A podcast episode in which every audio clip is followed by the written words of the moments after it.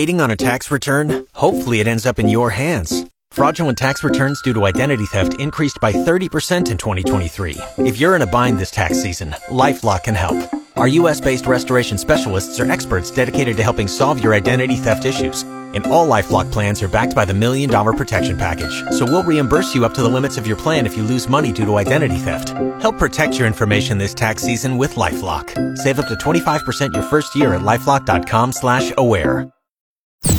The Audio Vault on 94.1 San Antonio Sports Star is brought to you by AA Best Bail Bonds, 225-2121, or online at mybestbailbonds.com. Guess what day it is?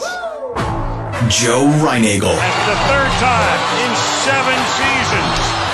The San Antonio Spurs are the NBA champions. Jason Minix. They go back to Big D as Super Bowl champions.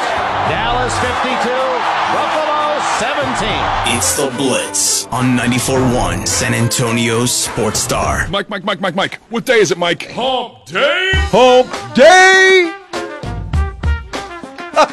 Hump day? Hump day! Yeah. Hump day? Here we go. Put a little uh, little comma in between. Hump. Yeah, there, there was a, a long pause for producer James Pledger.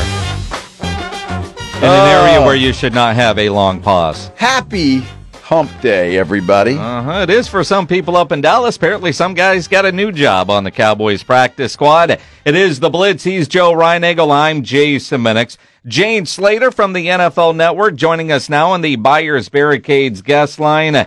Jane, Happy New Year to you. to you as well. So, um, La'El Collins, and I saw you tweet earlier that his workout was better than expected. Uh, Damien Wilson, Racey McMath, uh, Sir Roderick Thompson, they all, they all signed to the Cowboys practice squad today. Is this insurance for, for the postseason? And, and, and with Collins, is it maybe more because some of the offensive line injuries are a little bit more severe than we were led to believe? Well, we've got to pump the brakes on Collins because I literally just talked to his agent via text and he doesn't have the contract yet. Ah, So I'm waiting to hear back from somebody within uh, the Cowboys front office. The problem is, La'El's got two acting agents, so I don't know if one of the other agents got it. Uh, but I've been told all day that this thing probably wouldn't have gotten resolved. It's nothing spicy, as I was saying on my Instagram, but people had reported that he had been signed to the practice squad. Well, the reason why we didn't see him at practice today or see him, you know, anywhere reported was because the contract wasn't signed yet. The deal wasn't done. Um, his workout was great. This has to do with just, without getting into too many specifics, it has to do with something with the Bengals. So there's just a little bit of something as he's getting ready, you know, to close that door and move on that they've got to resolve. And so I don't know if they've resolved it within the last five minutes, but I literally just talked to agent. it's not done yet. So this has been kind of exhausting throughout the day, but not to get into the weeds about it. I mean, by bringing Lyle to Dallas, which the full expectation is that this is going to happen, um, is to give them depth. Now, I would argue that he's better than uh, Asim and Chuma and those guys, but talking to both Zach Martin, uh, Tyron Smith today, people internally, right now the goal for Lyle is that he would just come in as depth at this point because they've had so many injuries. I mean, you've had, you know, Chuma on the injury report. You had Tyron Smith with the back injury. You've got plantar fascia for Tyler Smith. And what they love about him is that he can play guard and tackle. And what,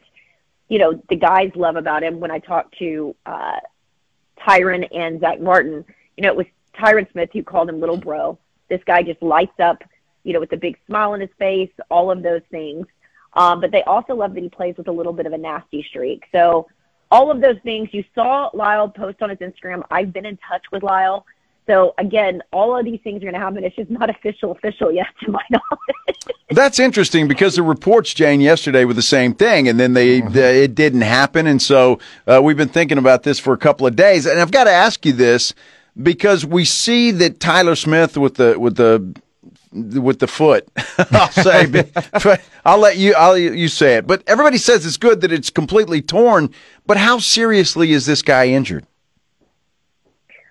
Well, I'm no doctor. I don't pretend to be Jerry Jones uh, on this stuff, but um, it's my understanding if this thing breaks all together, it's actually better for the healing. So again, I I don't even know how to get into the weeds on all that, but it sounds like he would probably not play this week, but be ready to go uh, for that first game.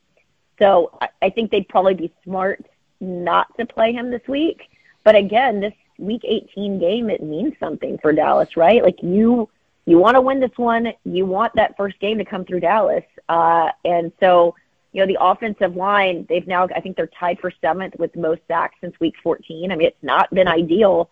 Uh, as much as you'd love to have in there, we'll see what they end up doing with that offensive line. I mean, you know, with Hankins, for instance, I thought for sure that he was going to be able to play this weekend or last weekend when they played Detroit, and ultimately they ended up holding him out. And I was told that he'll be available this weekend in the postseason. But we may they don't like to run the ball a lot in Washington. If you go back and look at the tape, even though they've got two runners for whatever reason, Eric Bieniemy, those guys love to throw the ball, and if, you would too if you've got guys like Terry McLaurin. But they may not necessarily need Hankins um, to stop the run this week. I thought they did a pretty good job given the, how good David Montgomery uh, and Jahmyr Gibbs are. I mean, there was one series, I think they went to Montgomery seven times, Gibbs three, and then they sort of readjusted there in the second half. So that was good, but I think that was going to be your biggest test before you get to the postseason. Jane Slater from the NFL Network joining us here on the Blitz. The other name that's out there getting associated a lot with the Cowboys is Dalvin Cook when he is officially released from the New York Jets. And I'm sure Stephen Jones, when he's on with us tomorrow, will say, you know, they're always looking to improve their roster 24 7, 365. But with Deuce Vaughn going on the IR today, um, would that be a player that the Cowboys would also be seriously looking at adding for the playoffs? Uh, it's a great question, Jason. Uh, they're always doing their due diligence, and I was told internally they're absolutely discussing it inside the building. There has been no uh, meeting that has been set up right now.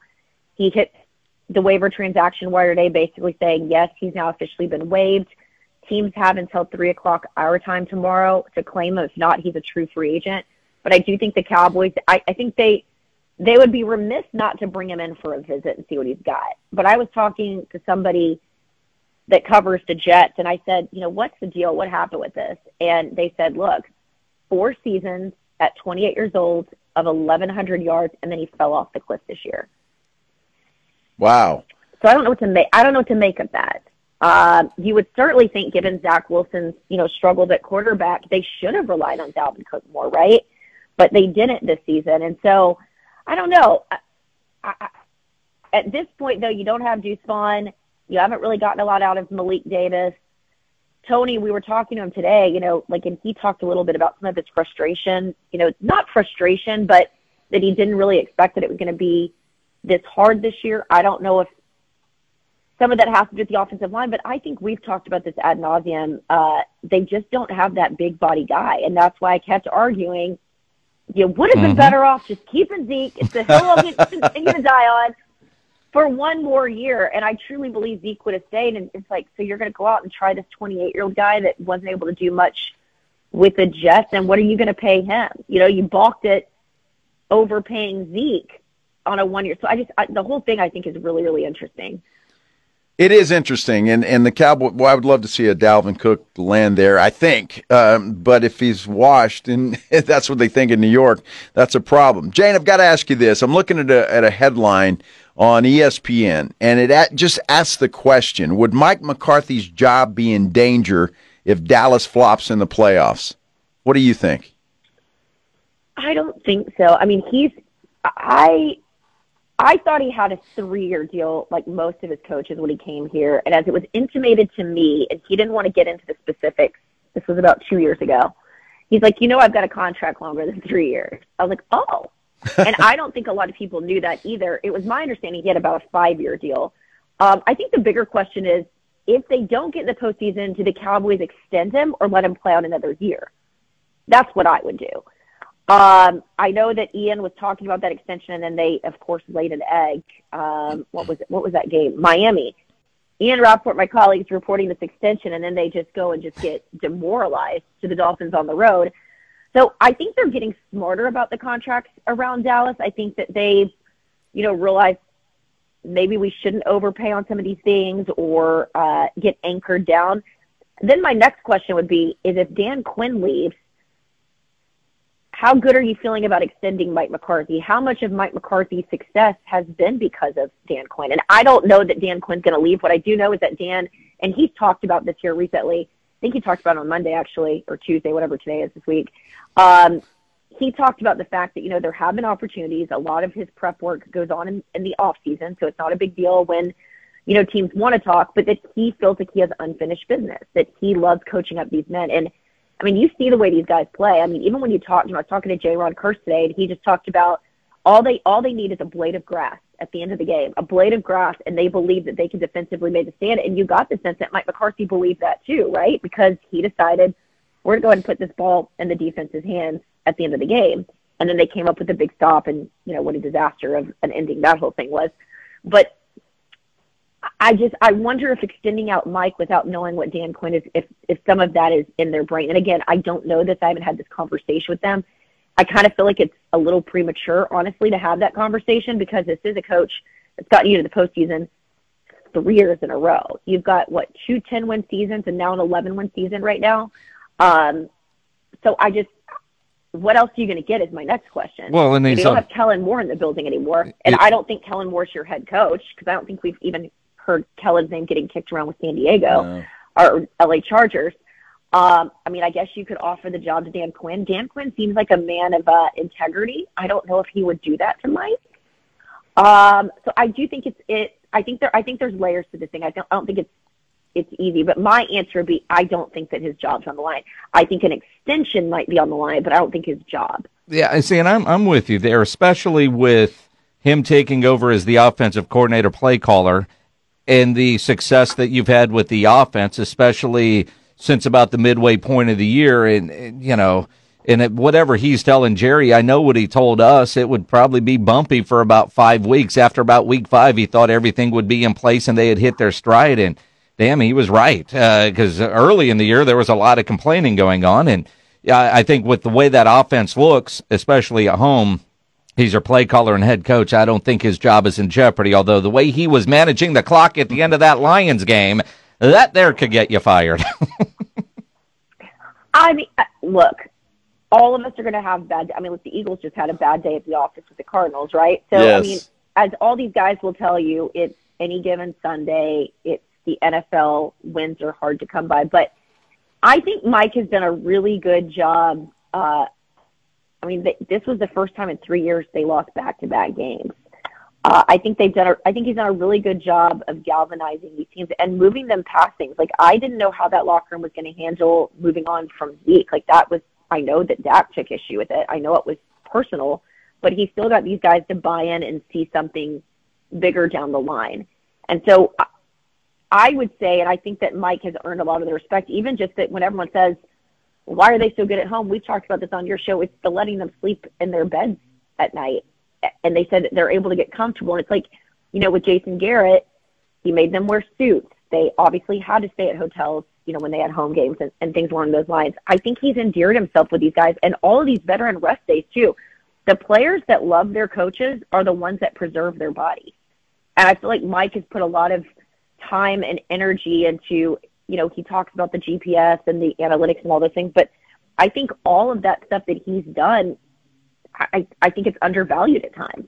So you would just have to show me another coach that you'd want to go out and get. When people throw out Bill Belichick's name, I will say this, Bill, every time I've talked to him about Jerry Jones, the man lights up, loves Jerry Jones, and Jerry loves him. But what has Bill done in New England that gives you any confidence that he would do something big here for you? And then when I look at Sean Payton, what he's done in Denver, look at what a mess that situation is. I mean, that is the way you handled that whole thing. Terrible. I agree. And so, Mike, I feel like I feel like Mike has been really, really measured, and you know, just some of the stuff that's happened over the years. I mean, with COVID, and then you had you know your strength and conditioning coach, and then this year with the appendicitis, he's back on calls, and it, you know, two days later, I do think he's been the right coach for this team. All right, Jane, just your sense around the the star there today Washington, they're not very good. Cowboys are a double digit favorite. Uh, the Cowboys taking this one serious? Uh, here's the deal. I've reminded them because I was at that game last year on the road, Washington. What I think the final score was like 26 to six. It was ugly. It was Sam Howell's mm-hmm. Sam Howell's first start. Uh, it was their third quarterback of the year. The Cowboys absolutely should have won that one, and they didn't. But all of these guys, I think for them, it's the opportunity in front of them and them realizing how important it is for them to have these playoffs come through Dallas. And so I think that's enough to get them uh, going. And I, you know, I was talking to Jayron Kearse at his locker, and I was asking him. I said, you know, what did you guys think about that Eagles Arizona game? You know, and the opportunity. And he just smiled at me. and He said, Philly's been in a slump. Let's kick them while they're down. It was a great Sunday for us. I go, are you sure you want me to put that out there? That's like bulletin board material. He goes, go for it. and so that's just kind of the mentality for these guys moving into it. I mean, Kearse took it a little bit of a step further too. He said, you know, our playoffs start Sunday. We have to handle our business. And then even Tony Pollard says, we just got to punch first. And so I think they're locked in. I think they realized they were given a gift this weekend.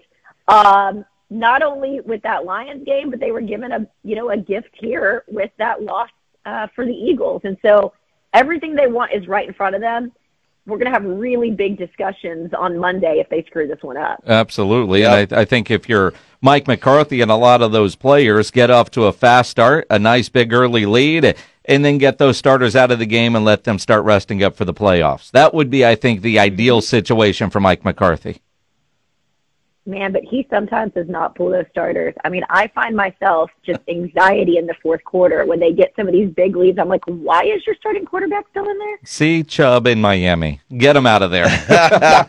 exactly. Yeah. It'll be interesting. Jane Slater from the NFL Network. Always great catching up. Next week, we'll be talking playoffs. Yes, we will. Good stuff. Jane, have a great week. Appreciate it. Bye bye. Jane Slater from the NFL Network. Follow her on uh, Twitter X at Slater NFL as she's on the Buyers Barricades guest line where they provide traffic control, rental, and sales for San Antonio and beyond online at buyersbarricades.com.